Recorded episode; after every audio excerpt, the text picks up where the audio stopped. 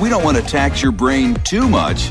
The week is just getting started. Sounds dumb. So dumb. Dumb. Dumb stuff. It's time for Luke and Jeremy's Dumb Debate I'm going to debate hard how dumb I'm about to be. on 93.3 KIOA. This might have been one of Jeremy's weirdest arguments for a dumb debate because at, What? at one point you were arguing for why you should get a real Christmas tree, and at the end of it you said you could just throw it into a pond so that fish had a home, Yeah, it gives them like a habitat. That's what my dad does with our Christmas tree every year. which is just We have a pond and he throws them down there, and then the fish, like, that's their little habitat. the water is the home. No, it's not. oh, sorry, they need a, a That's like us saying we have air, so we just live in air. We don't need houses because we live in air, we can live in air. but we don't need habitats. Do you see where you're going with this? Do you Say, understand? say anemonemonemity again. Lemon, lemon, lemony. Lemon, lemony. So real or fake tree? I'm I'm team fake tree all day. We have three fake trees now in our Real house this year, tree and Jeremy's all I'm Googling it right you're now. googling it right now. yeah, let's see. How exciting! This is exciting radio. I know. You're going to fight me. I'm just going to prove a point. 515-244-4933. We want to know: Do you have a real or fake tree? Uh, let's start uh, just south of Des Moines and talk to Kim. real tree. Yeah. Gotta go with the real tree. Now, why do you do a real tree? Well, it's just kind of a tradition of going and going to the tree farm and picking it out and finding the right one. Mm-hmm. And I don't know, I like the smell.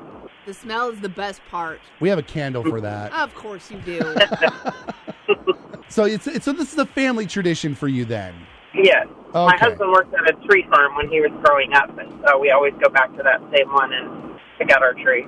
Thank you for the call, Kim. Let's go a little further south of Des Moines and talk to Monica down in Indianola. All right, real or fake tree this year, Monica? This year we have a fake tree. oh. This Yeah. year you had real ones up until then. What changed it? Up until now, uh, the tree farm that we had gone to for years and years and years, um, because of death in the family, has changed hands, and they're not doing trees anymore.